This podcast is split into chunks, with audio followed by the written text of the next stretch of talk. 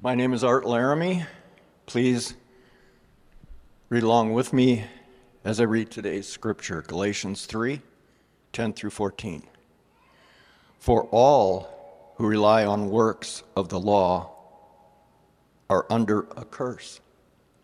For it is written, Cursed be everyone who does not abide by all things written in the book of the law and do them. Now it is evident that no one is justified before God by the law, for the righteous shall live by faith.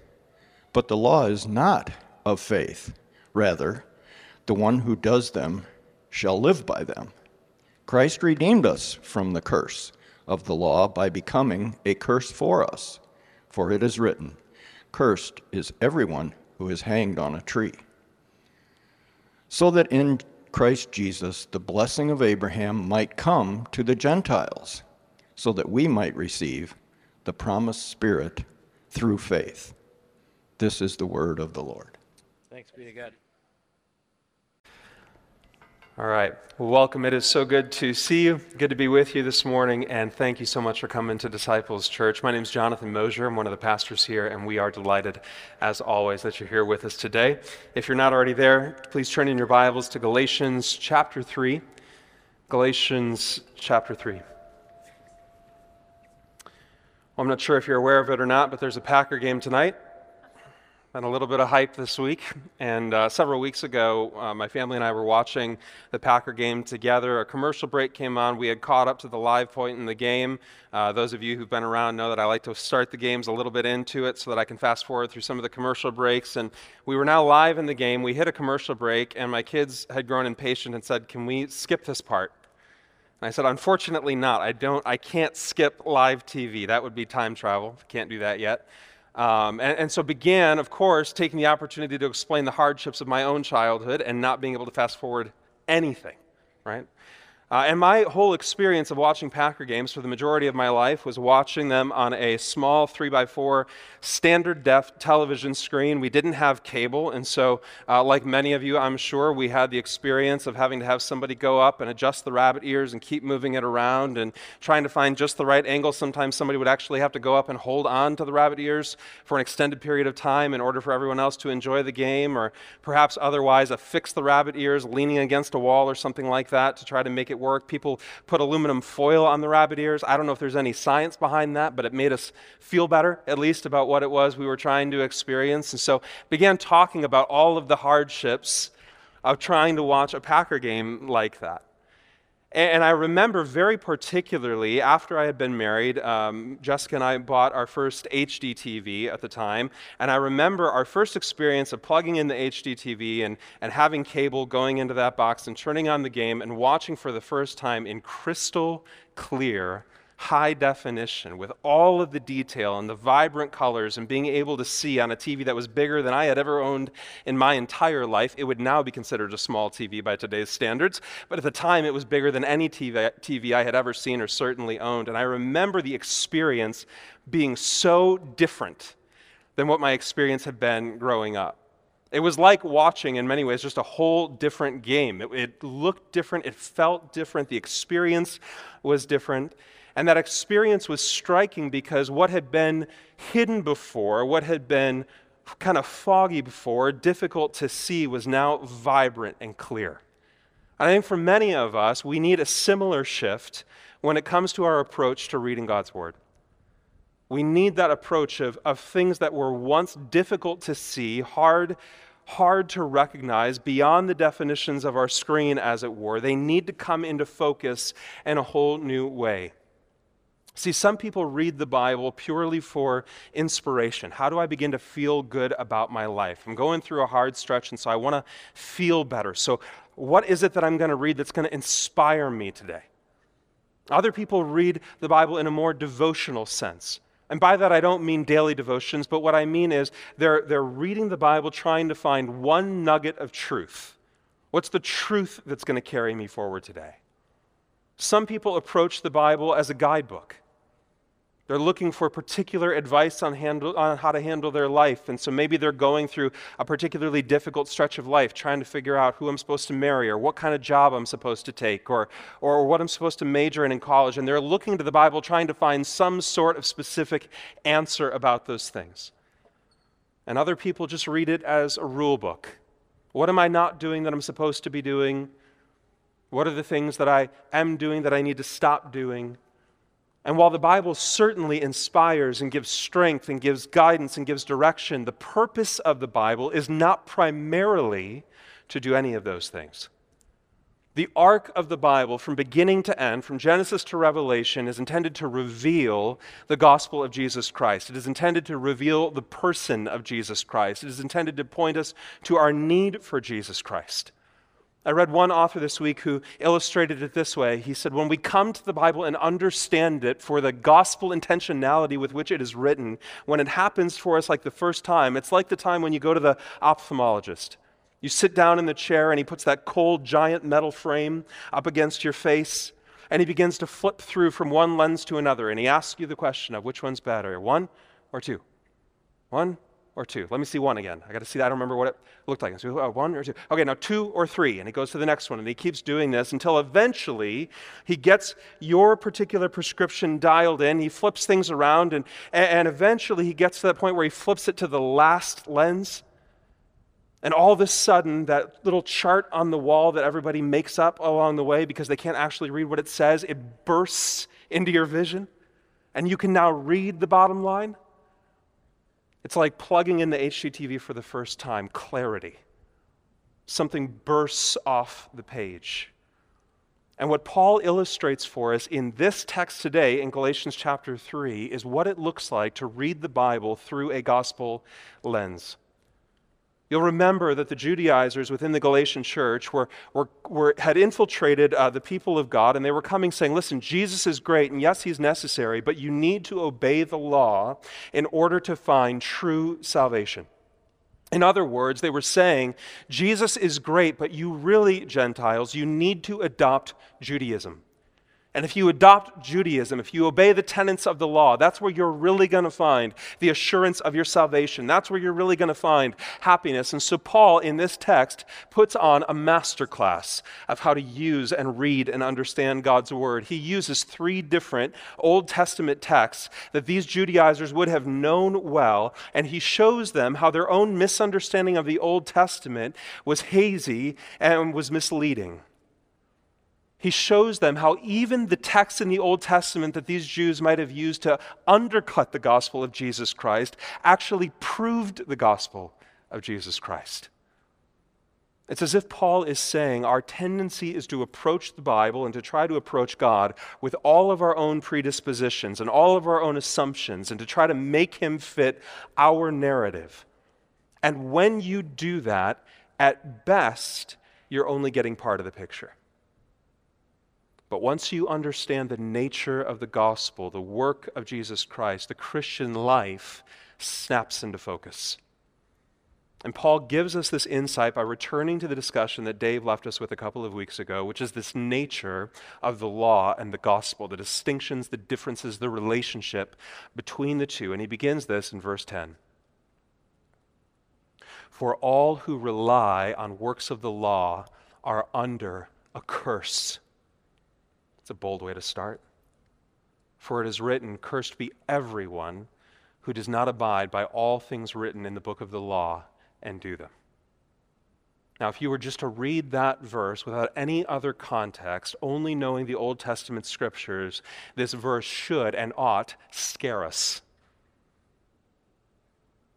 But remember the broader context of what it is that Paul is talking about here. Remember that the Old Testament law was something that was given by God.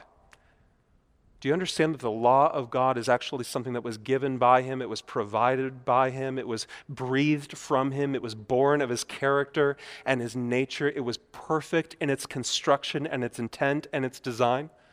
The law of God is a good and beautiful and wonderful thing. It was given to us to reveal God's holiness, to give us, in some sort of earthly context that we might understand, to give us a picture of just how amazing, just how different, just how holy, set apart God is. And it also marked the people of God as belonging to Him. And so the law of the Old Testament defined all of the interactions that Jews had on, on an everyday basis. It defined their responsibility towards God and neighbor, which is known as the moral law. What is your obligation in terms of the way that you act and interact with others? It outlined how the believers in God were to operate in society and in government, the civil law. It actually functioned within the context of their government. And it provided the laws that structured how believers in God were to approach the worship of God, which was the ceremonial law of God. How do we, as unclean people, make ourselves clean so that we may worship God appropriately? 613 laws, according to one rabbi in particular, 613 laws, all working together to reveal the character and the wonder and the glory of God. And this law is so incredible and, in fact, so beautiful in a sense that in the Psalms, David says of it, Your law is like honey to my lips. He says, The law of God is sweet to me. It's something I want to meditate on day and night. It's something I want to think about. It's something I want to. I want it to envelop me as a person. I want it to be running through my mind constantly. And so the question then is if the law is a good thing, God breathed, God inspired, God given, then in what way is reliance on the law a curse? How can that be? And Paul, in order to make his point, quotes Deuteronomy 27 26, chapter 27, verse 26. He quotes to the Judaizers and to the Galatian church from the law of God, from the first five books of the Old Testament, the book of Deuteronomy. He quotes them this verse Cursed be anyone who does not confirm the words of this law by doing them. And if you were to look at that verse and its surrounding context, what you find is that the law of God demanded that the entire law, all 613 laws, be kept perfectly, consistently, and in their entirety. The law itself did not give you an option of obeying 612. One of the laws was that you obey all of the law perfectly, consistently, and entirely. And what that means is that to fail at one point in the law meant that you were guilty of failing the entire law. Do you understand how difficult that is? By definition, it's impossible. And the reason that Deuteronomy 27 makes this point is because it's saying this if salvation is provided by obedience to the law, then the failure to obey the law at any one point meant that your actions had betrayed your words and you are now deserving of the wrath of God. And the answer would come back from people naturally well, that's impossible. How in the world could I be expected to do that? How could I possibly perfectly obey all 613 commandments in the Old Testament in their entirety for my entire life? And Paul's response is that's exactly the point. So Philip Ryken, in his commentary on Galatians, said it this way Everyone who depends on the law is under a curse, because the law curses everyone who breaks it, which everyone does. Ironically, by advocating obedience to the law, the Judaizers were not escaping God's, purse, God's curse, rather, but they were actually incurring it. And when you demand, either of yourself or someone else, that they perfectly obey the law of God, the only outcome is that you guarantee the wrath of God in their life. Because every time you fail to obey the law perfectly, all it does is highlight your sinfulness. See, the law of God was, was meant to reveal the character and the nature of God. It was meant, meant to reveal His holiness, and by extension, what it actually does is it reveals our sinfulness. And so when we try to find salvation in the law, it is looking for the law to do something that it was never intended to do. It'd be like the way that we try to use a map you can use a map to show you where you are in the world. to find your geographic location. And you can use a map to show you where it is that you'd like to be. But that map inherently has no power, no ability to transport you from one place to another. It was never designed like that, it was never intended for that. It wasn't the purpose for which that map was given. And the law functions exactly the same way. It shows you what the standard of perfection is, and it shows you where you fall short, but it has no power to carry you from one to the other. So, adherence and obedience to the law does nothing other than undermine the very position that you are trying to take, which is to earn your own salvation. You are working at cross purposes against yourself. Unless we think this is, this is uh, uh, resigned to just the Old Testament law of God, anything that you are doing in your life in order to attain the love of God, earn salvation from God, guarantee your standing in His sight, is a law that you have created unto yourself. You're still beholden to the law of God, even if you don't recognize its standard in your life. So, Paul uses the law from Deuteronomy 27 26 to show these people that the law itself can save no one. And now he's going to use the law to show how salvation actually comes about. Verse 11. Now it is evident then that no one is justified before God by the law for the righteous shall live by faith. But the law is not of faith. Rather, the one who does them, that is the law, shall live by them. So, Paul here quotes what appears to be one of his favorite passages in all of the Old Testament because he quotes it not only here, but in also in the book of Romans, chapter 1. Paul here quotes the prophet Habakkuk, with whom the Judaizers would have been incredibly familiar, and he says, We know that the law can't justify because the prophets themselves reminded us that the righteous shall live by faith. In other words, your spiritual life, your spiritual vitality, your spiritual intimacy with God does not come through obedience to the law, it comes through faith. And if you were with us a few weeks ago, we defined faith this way, using the words of one pastor faith is a being satisfied with all that God is for us in Jesus, not just an assent to truths, but heartfelt valuing and treasuring of all that God promises to be for us in Jesus. Do you understand that God is the only one capable of measuring up to the standards of God.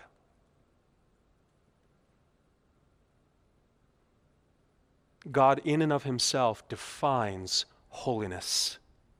He defines perfection. He is perfection. He embodies holiness.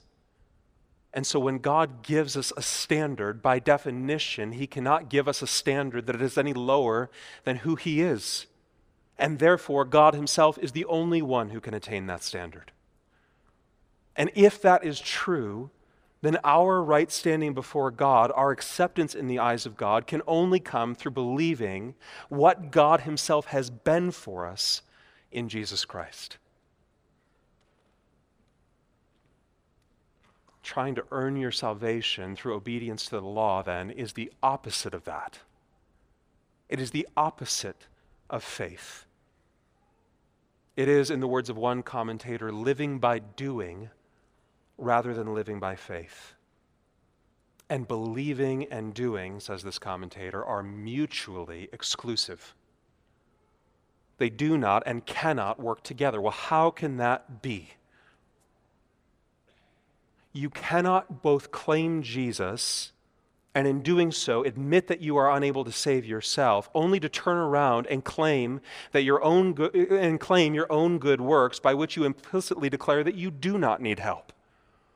You cannot have both. They work in opposite directions. Doing and faith doing and believing lead to opposite places Faith requires then not just reliance on Jesus Christ, it also requires the abandonment of, of your dependence on anything else. That you cannot depend on Jesus Christ and depend on something else, because if you're depending on something else, you are unable to depend on Jesus Christ. So, how then does Jesus do this for us? Verse 13. Christ redeemed us from the curse of the law, the curse that we deserve because of our failure to obey it. Christ redeemed us from the curse of the law by becoming a curse for us. For it is written, Cursed is everyone who is hanged on a tree. And Paul here again gives us another citation from the Old Testament, this time from the book of Deuteronomy, chapter 21, which says this, beginning in verse 22. And if a man has committed a crime punishable by death, and he is put to death, and you hang him on a tree, his body shall not remain all night on the tree, but you shall bury him the same day. Listen, for a hanged man is cursed by God. You shall not defile your land that the Lord your God is giving you for an inheritance. See, to die on a tree, according to Deuteronomy 21, to die on a tree was the death of criminals and the treacherous. It was a punishment that was reserved for the most heinous of crimes, the most violent offenders, the worst of the worst. And within the laws of the Old Testament, to die on a tree was an indication of one's rejection by God. The law declared in no uncertain terms that anyone who was hanged on a tree was cursed by God, so much so that the law required that that person be removed from the tree and buried the same day so that the mere sight of it wouldn't be an insult to God. See, death on a cross is the most visceral and violent form of death on a tree that anyone could concoct. And the Romans perfected the insult. Here is the criminal on the tree, naked and ashamed, nailed to a tree in such a way that they were still alive but gasping for breath. Because on the Roman cross, the cause of death was not blood loss, but asphyxiation. It was utter torment. It was so horrific in its nature that a word had to be invented to define its terror. Our word excruciating comes from the Latin ex crucis. It literally means out of the cross.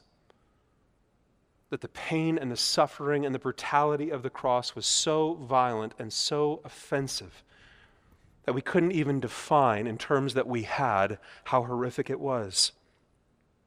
And so it makes sense then, both within the context of the law in Deuteronomy and just within the natural experience of the human life, that any Jewish passerby who would walk by this scene of a man hanging on the cross would look and rightly think, here is one who must be cursed by God. What other explanation is there for this sort of suffering, for this sort of brutality? And the gospel writers don't they, don't shy away from this definition at all. What's fascinating as you read the gospel writers is that they often refer to the cross as a tree. I mean, how telling is it that the symbol of our faith is a cross? It is natural then that it would be hard for any person, person of the Jewish faith to look at the cross and to look at Jesus and to imagine that anything good could come from this, since inherently the cross was a curse. And Paul is saying in this passage look at that cross. Do you see that that is the penalty for your sin and mine? Do you understand that that is how offensive your sin and mine is to God? That our violation of the law, our rebellion against Him, our defiance against the Creator God, is so wicked that what it deserves is not only death, but death on the tree. The curse of God, spiritual separation. But, Paul says, Jesus became the curse for us. See, on that cross hung Jesus, the one person in, in the history of the universe who had obeyed the law perfectly in its entirety for every moment of his life. He had done the impossible because he was the God man, as we talked about in our confession of faith. the only one capable of both living the perfect life, dying a death, and yet still conquering death through what he did. And in his great love for us, he became the curse. And that idea, in and of itself, was what was so offensive to these Judaizers because it forced them into a position of, of, of having to come to grips with the idea that this person who claimed to be the Messiah, this person who claimed to be God incarnate, this one who claimed to be the Savior and the King, was also going to be damned of God. How could those two things possibly intersect? A Messiah who became the curse? A Messiah on a tree? A Messiah who was abandoned by God? on the tree? Because as Jesus hung on the cross, he who knew no sin became sin for us. In that moment, all of our sin was imputed to Christ, assigned to Christ. In that moment, as it were, in the words of Martin Luther, it was as if he was not the Messiah at all, as if he was not the God man. He was a criminal, he was violent, he was a thief, he was an adulterer. He was whatever our sin is. And he took on himself in that moment the sin itself and the suffering for it in order to provide our redemption. A term redemption is a slave term that when someone was enslaved, a, a, family member or a generous benefactor could come along and could purchase that slave's purchase that slave from the person who currently owned them and then set them free. To redeem somebody was to move them from slavery into liberation. And this is what led the Apostle Paul to preach in his sermon in Acts chapter 13 these words. Listen closely. This is a sermon from Paul, Acts 13, verse 38. Let it be known to you, therefore, brothers, that through this man, Jesus Christ, is forgiveness of sins proclaimed to you. And by him, everyone who believes is freed from everything from which you could not be freed by the law of Moses. Do you see the connection? The perfect law of Moses, the perfect law given by God to Moses that defined the moral and the civil and the ceremonial laws that the people of God had to obey but imperfectly were unable to do, that therefore kept them chained and enslaved, condemned. From that, they had now been freed by Jesus Christ, brought into forgiveness, redeemed into freedom of salvation.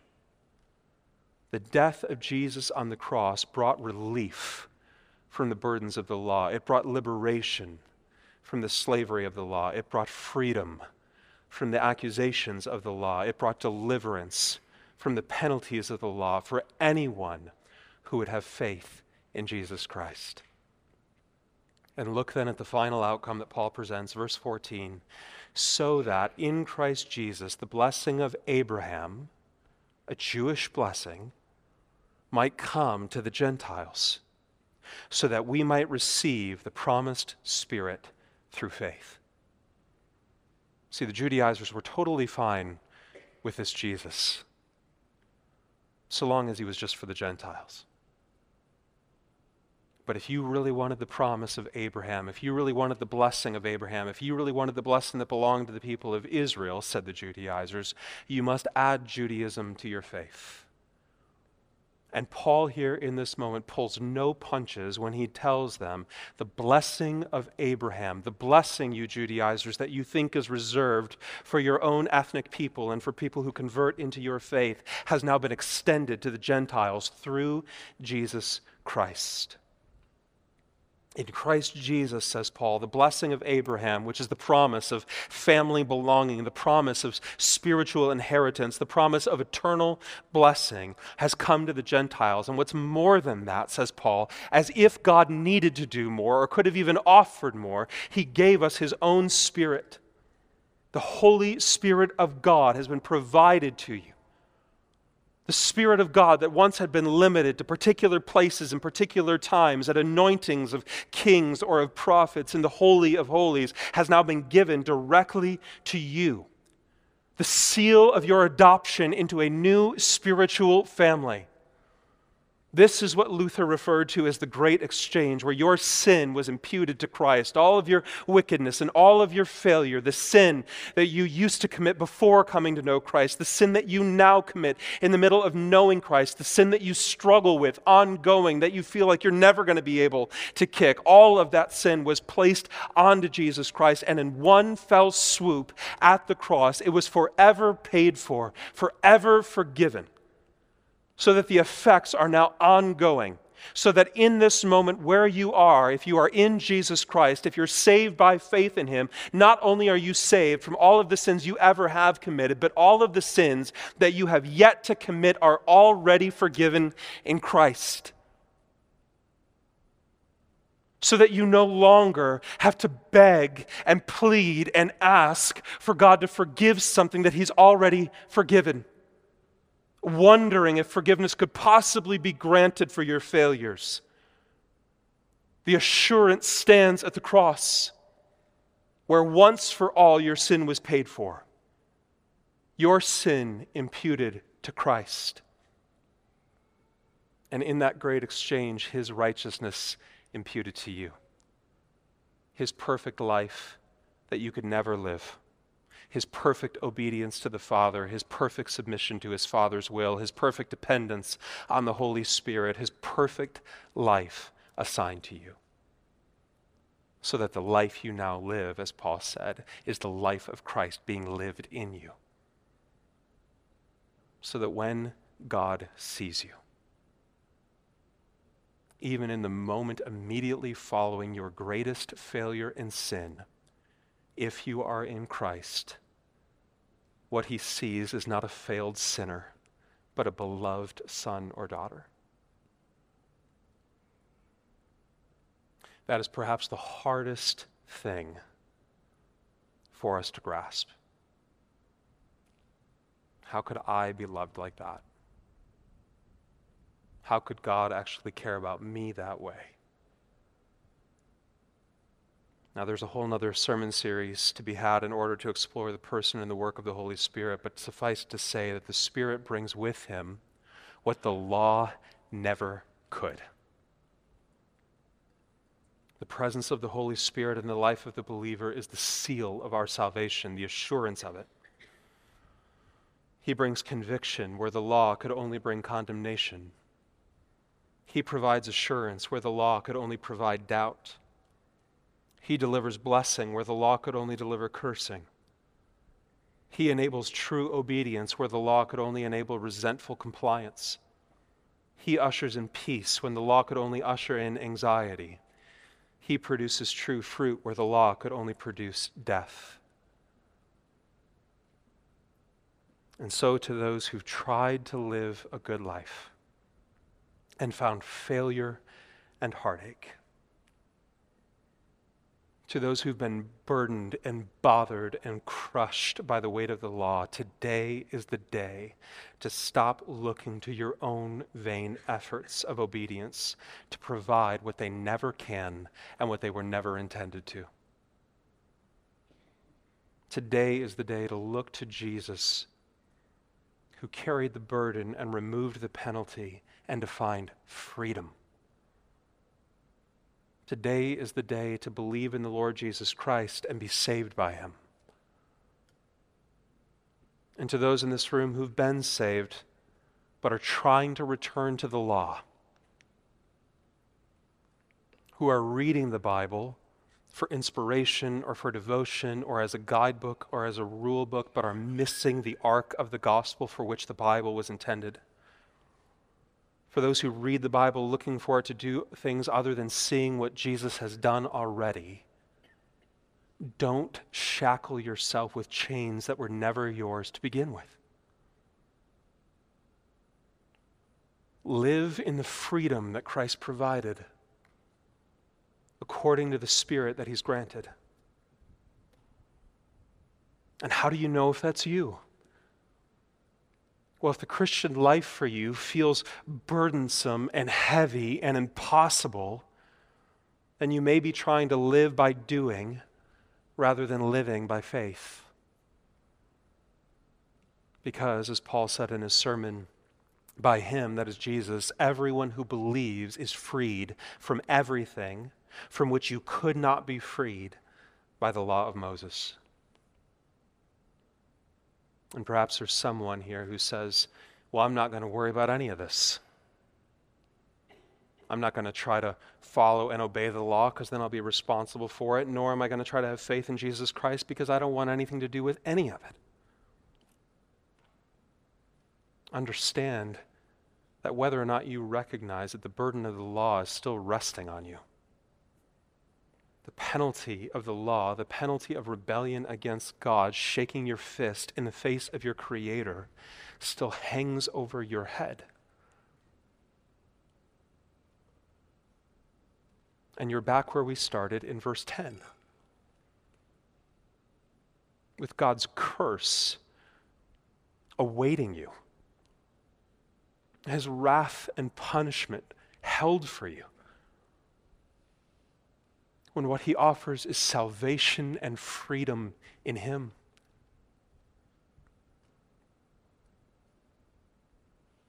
And maybe you're here and you're wrestling with the assurance of your salvation and you're wondering if you even know Christ at all. The inclination for many in that moment is to look to the interior. How do I feel? Have I been struggling with sin? Have I been giving in to sin? Have I been spending time in the Word? Am I going to church? Am I giving? Am I volunteering? Am I doing all the right things? Am I a good citizen and a good neighbor? And as long as I'm doing those things, maybe that's where I'll find my assurance. Maybe that's where I'll find my hope. And the problem is, you are looking for assurance in the absolute last place you will find it, which is you. And the invitation of this text instead is to look for your assurance in what Christ has already accomplished for you, to look outside of yourself for your hope and your comfort and your peace, to look to the one person who can absolutely guarantee it permanently and forever. To look to the cross and go, Alas, and did my Savior bleed, and did my sovereign die? Would he devote that sacred head for such a worm as I? At the cross, his righteousness imputed to you and your wickedness imputed to him. That is your assurance. That is your hope. That is your confidence. Look to the external, unchanging guarantee of your salvation, the finished work of Christ on the cross. So live by faith, confident assurance in what God has promised, and rest in the goodness of the promised Holy Spirit's presence within you. May today be the day that your assurance is renewed or found for the very first time. Let's pray together. Lord, we thank you for the power of your word. That your word is not meant just to be a guidebook, because frankly, if that's what it was intended to be, it wouldn't be a very good one. There's all sorts of struggles and problems that we face in life where if we tried to find the specific answer to a specific question, we'd never find it. And it's not meant to be a rule book. To the extent that you give us commands and rules, it's to reveal our own inability to follow them. And it's not meant to be purely devotional. What's the one nugget that's going to carry me through today? Or it's or even just inspirational. How do I feel better about life? No, what it's meant to do is to reveal the whole of the gospel. To reveal our need for Christ and the way that Christ meets us in our need and the way that Christ permanently accomplish, accomplishes for us what we could never accomplish in ourselves. So, God, help us to find in your word the gospel. Help us not to read your Bible and miss it, but that we would find it afresh and anew every time we open its pages. God, work in our hearts today. For those who don't know you, convict and convince of sin. Lead them to a point of repentance and trust and faith in you. For those who know you and have forgotten, remind them of their assurance through the cross. For those who know their salvation but are trying to run back to the law, God, free them from the shackles that they are trying to, to relock around their soul. Bring us into freedom and liberation today. And it's in your beautiful name we pray. Amen.